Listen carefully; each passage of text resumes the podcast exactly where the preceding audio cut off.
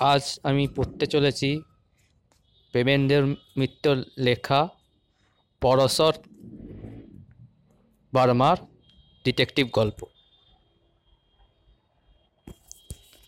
গল্পের নাম গোয়েন্দা কবি পরশর।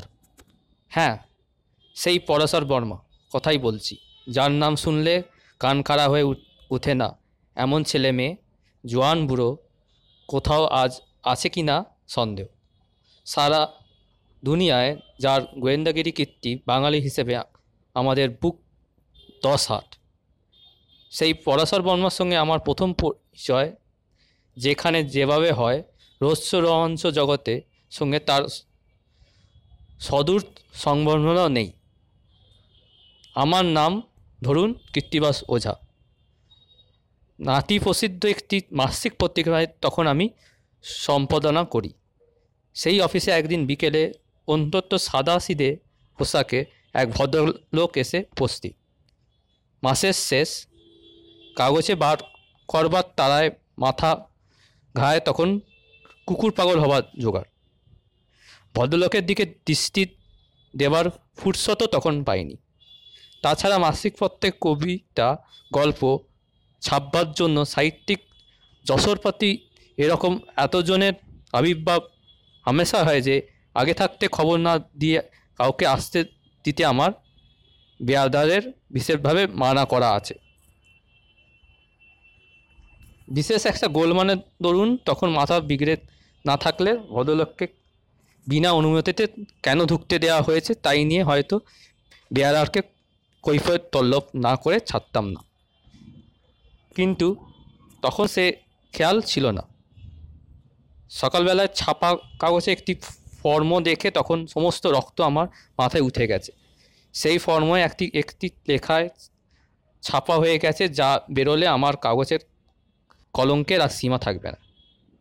এমনকি মানহানি দায়ে পর্যন্ত তো পড়া অসম্ভব নয়। বাংলাদেশের কোনো এক অপরাজয় লেখকের বিরুদ্ধে তীব্র ব্যক্তিগত আক্রমণ ছাড়া সে লেখা আর কিছু নয়। যাকে বলে কাঁচা খেওরে তাই দিয়ে কে একজন ছদ্মনামে লেখক তার উপর গায়ে ঝাল মিটিয়েছে। কে যে কপি ছাপতে দিয়েছে, কে দিয়েছে প্রিন্ট অর্ডার সেই কথা রেগে আগুন হয়ে আমাদের প্রিন্টার মনমোহনকে জিজ্ঞেস করছিলাম। মনমোহন কিন্তু একেবারে ভেজা তুলসী পাতা। বলল, আগে আপনি, আগে আমি আর লেখার ঝালটক কি বুঝি বলুন?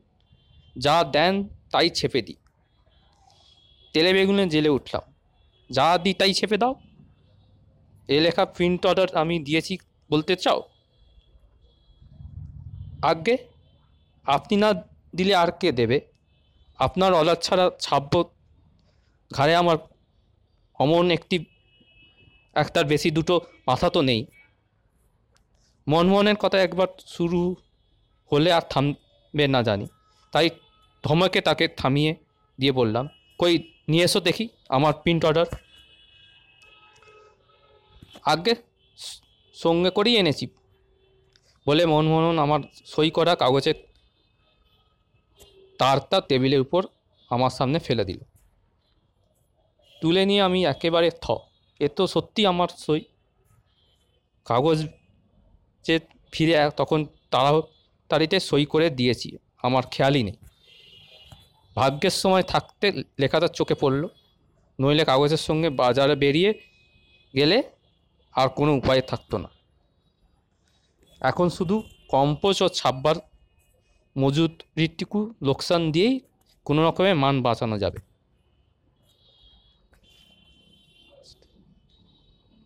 বাজারে মান বাঁচলেও মনমোহনের কাছে বেশ একটু অপজ্ঞ বোধ করছিলাম। তার দিকে না চেয়েই বললাম আচ্ছা এখন যাও। এ ফর্মটা আবার নতুন করে ছাপতে হবে। আমি কপি একটুনি পাঠিয়ে দিচ্ছি। মনমোহনের দিকে না তাকালেও বুঝতে পেরেছি বেশ একটু জয়ের হাসি হেসে সে বেরিয়ে যাচ্ছিল। হঠাৎ শুনো ওহে, একটু শোনো তো। সামনে ভদ্রলোক কথা একটা ভুলেই গেছিলাম তার এই মাতব্বনির একটু বিস্তৃত ও বিরক্ত হলাম আমার প্রিন্টারকে হুকুম করবার তিনিকে বিরক্তি গোপন না করেই বললাম, কেন বলুন তো? ওকে ডাকছেন কেন? ভদ্রলোক মৃদু একটু হেসে বললেন, আপনার প্রিন্ট অর্ডার সইটা একটু দেখ- দেখব? আপনি সই দেখবেন? তার আগে আপনার পরিচয়টা জানতে পারি? আপনি সিগনেচার এক্সপার্ট নিশ্চয়ই নন। আর কেউ হলে আমার গলার স্বরেই নিজের জায়গা সে কথায় বুঝে। অনধিকার চর্চার আর মাথা গলাতো না। কিন্তু ভদ্রলোক গায়ের চামড়া বেশ পরু মনে হলো।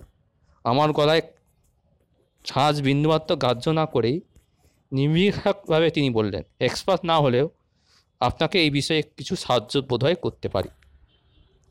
মনমোহন তখন দরজার কাছে ফিরে দাঁড়িয়েছে। ভদ্রলোক, দৌড় কত দূর দেখবার জন্যই বিদ্যুৎস্বরে বললেন, নিয়ে এসো মনমোহন, তোমার কাগজটা। দেখি শার্লক হোমস কী বার করেন ওর থেকে। মনমোহন অন্তত অস্পর্শন্দ মুখে কাগজটা টেবিলে এনে রাখবার পর ভদ্রলোক সেটা তুলে নিয়ে একবার আমার সইয়ের উপর চোখ বুলিয়ে মৃদু হেসে শুধু বললেন, হুম। তিক্ত বিদ্যুৎ সঙ্গে বললাম, দেখা আপনার হয়ে গেল এর মধ্যেই? ভদ্রলোক তেমনই ঈশ্বর হেসে বললেন হ্যাঁ দেখবার তো বেশ কিছু নেই, আমি শুধু কালিটা দেখতে চেয়েছিলাম। ও, শুধু কালিটা দেখতে চেয়েছিলেন? তা হলেই হাতের লেখা নয়। আপনি কালি সম্বন্ধে এক্সপার্ট তা কালি দেখে কি বুঝলেন, জানতে পারি কি? আপনি সত্যি তা শুনতে চান? ভদ্রলোকের মুখে সেই হাসি দেখে গা আরও জ্বলে গেল। বললাম, আপনার কেরামতিতে একটু দেখবার ইচ্ছে হচ্ছে, বই কি? অবশ্য যদি বলবার মতো আপনি কিছু থাকে। ভদ্রলোক আমার দিকে চেয়ে আবার একটু হাসলেন। তারপর ধীরে ধীরে বললেন তাহলে শুনুন ও সই আপনার নয়। আমার নয়? উচ্চস্বরে হেসে উঠে বললাম, আমার চেয়ে আপনি আমার সই বেশি চেনেন? দেখছি। শুধু কালি দেখেই এত বড় একটা আবিষ্কার করে ফেললেন না বোধ হয় ভদ্রলোক আবার তেমনই গা জ্বালানো হাসি হেসে বললেন হ্যাঁ কালিটা একটা প্রমাণ বই।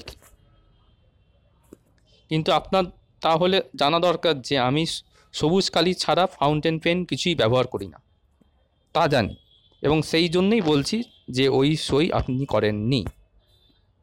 এবার বেশ একটু রেখেই বললাম, দেখুন, প্রলাপ শোনবার সময় ও ধৈর্য আমার নেই। সইটা স্পষ্ট দেখ, দেখছেন সবুজ কালিতেই করা। আমি আপনাকে বলছি যে সবুজ কালি ছাড়া আমি কিছুই ব্যবহার করি না। তবু আপনি বলছেন, সবুজ কালিতে বলি ওই সই আমার নয়। খেয়ালই হয়, পরিষ্কার করে বলুন। নয়, অনুগ্রহ করে কাজের সময় বিরক্ত করবেন না। ভদ্রলোক আমার রাগটা যেন উপভোগ করেই বললেন, না, আপনার বিরক্ত করবার বিন্দুবাল্লা ইচ্ছে আমার নেই। তবে হেয়ালি যাকে মনে করছেন সেটা নেহাত সহজ সরল ব্যাপার। কাল আপনি ফাউন্টেন পেনটা অফিসে আনেননি মনে আছে। ফাউন্টেন পেন আনেননি? সত্যি, প্রথম তো থতমতো খেয়ে গেলাম তারপর কথাটা মনে পড়ায় অবাক হয়ে বললাম, আপনি কি করে জানলেন? যেমন করে জানলাম, আপনি সবুজ কালি ব্যবহার করেন। যেমন করে জানলাম, কালো ও কাগজে সই আপনি করেননি।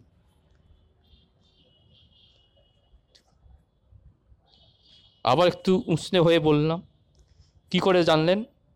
তাই জিজ্ঞেস করছি। কিছু মনে করবেন না। জানলাম। আপনি অন্তত আগাছলা অপরিষ্কার ঢিলে স্বভাবের বলে।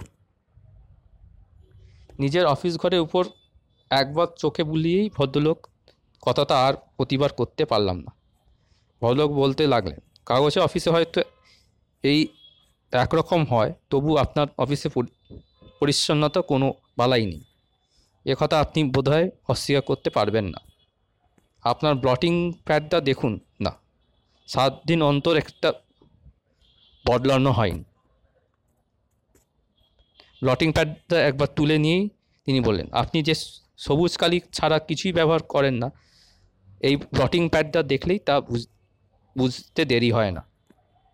আগাগোড়াই এটা গায়ে সবুজ ছাপ। শুধু কয়েকটা জায়গায় কালো কালির চিহ্ন দেখা যাচ্ছে। এ কালো কালির চিহ্ন কোথাও থেকে এলো। ব্লটিংয়ের ছাপেও লেখা খানিকটা ধাঁচ পাওয়া যায়। সেই ধাঁচ থেকে ও এ ঘরে আপনি ছাড়া কেউ বসেন না, চেনে বোঝা যাচ্ছে। এ কালো কালিটা লেখাও আপনার। কিন্তু কবে হঠাৎ আপনি হঠাৎ কালো কালি ব্যবহার করলেন সবুজ কালির ছেড়ে? ব্লটিংটা লক্ষ্য করলেই দেখা যাচ্ছে যে কালো কালির ছাপ সব জায়গাতেই সবুজ উপর পড়েছে। কালোর উপর কোথাও সবুজ পড়েন। সুতরাং হয় আজ, না হয় কাল সবুজ কালির বদলে আপনি কালো কালি ব্যবহার করেছেন। আজকে আপনার পকেটে ফাউন্টেন পেন দেখা যাচ্ছে, সুতরাং কালো কালির লেখাগুলো নিশ্চয়ই কালকে। দুদিন উপর, উপরি উপর আপনি কালো কালি ব্যবহার করছেন, এ কথা ভাবতে পারতাম। কিন্তু ব্লটিংয়ের উপর কালো কালির সামান্য যে ছাপ আছে, মাসিক কাগজে, সাম্পাদেকেও দুদিন লেখার পক্ষে তা অন্তত কম। আমি ভদ্রলোকে এটা কথা বলবার জন্য বাধা দিয়ে তে যাচ্ছিলাম, কিন্তু আমার যেন কার্য না করেই বলে চললেন। আপনি যে কাল ফাউন্টেন পেন আনেননি, তার আরও প্রমাণ পাওয়া যাচ্ছে আপনার জামায়। আপনি আগোছলা ঢিলের স্বভাবের লোক, না হলে এই প্রমাণ পাওয়া যেত না। আপনার বুক পক্ষে সবুজ কালি বেশ খানিকটা ছোপ পড়েছে। স্পষ্টই বোঝা যাচ্ছে ফাউন্টেন পেন লিক করে কালি জামায় লেগেছে কিন্তু কালিটা শুকিয়ে গেছে, জায়গা ভিজে নয়। সুতরাং কলম আপনার আজকে লিক করছে না, করেছে আগেই। কাল যখন আপনি কালো কালিতে লিখেছেন, তখন বোঝা যা উচিত যে কলমটা পরশুই লিক করেছিল। সেই জন্যই কলমটা কাল আপনি আনেননি। আজ আবার যখন নির্ভয় সেটা বুকে বয়ে এনেছেন, তখন হয় লিক সারানো হয়েছে। ইতিমধ্যে কিংবা খালি কলমটা সারাতে দেওয়ার জন্যই এনেছে। এবার জোর করে ভদ্রলোককে থামিয়ে বললাম, আপনার পর্যবেক্ষণ ও তীক্ষ্ণ বিচার বুদ্ধি দেখে অবাক হলাম। কিন্তু সইটা আমার নয়, কি করে বুঝলেন?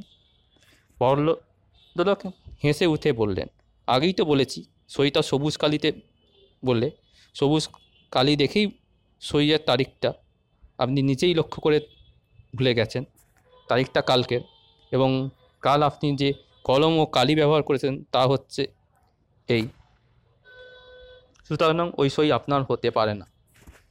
ভদ্রলোক টেবিলে উপরকার ধোয়াতানি ও কলমটা দেখিয়ে দেবার পর সত্যি সম্মিত হয়ে হয়ে বললাম, আশ্চর্য, এ কথা আপনার মনেই হয়নি?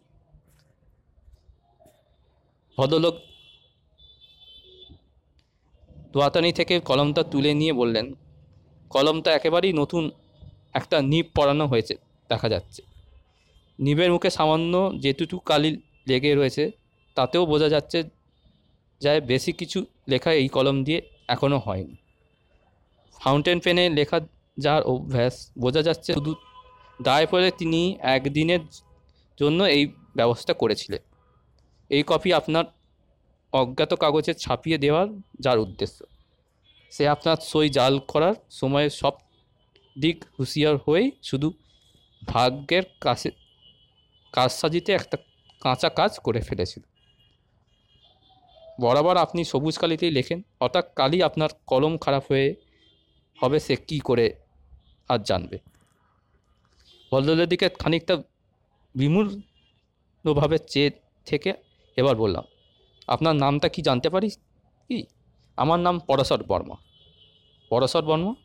ও, কিন্তু দেখুন সিআইডি ডিপার্টমেন্ট হঠাৎ আমার উপর সুজনসর হলো কোন, কেন বুঝতে পারছি না তো? পরাশর বর্মা হেসে বললেন, আমি সিআইডি নই। আপনি ভাবনা করবেন না। সত্যি সত্যি আশ্চর্য হলাম।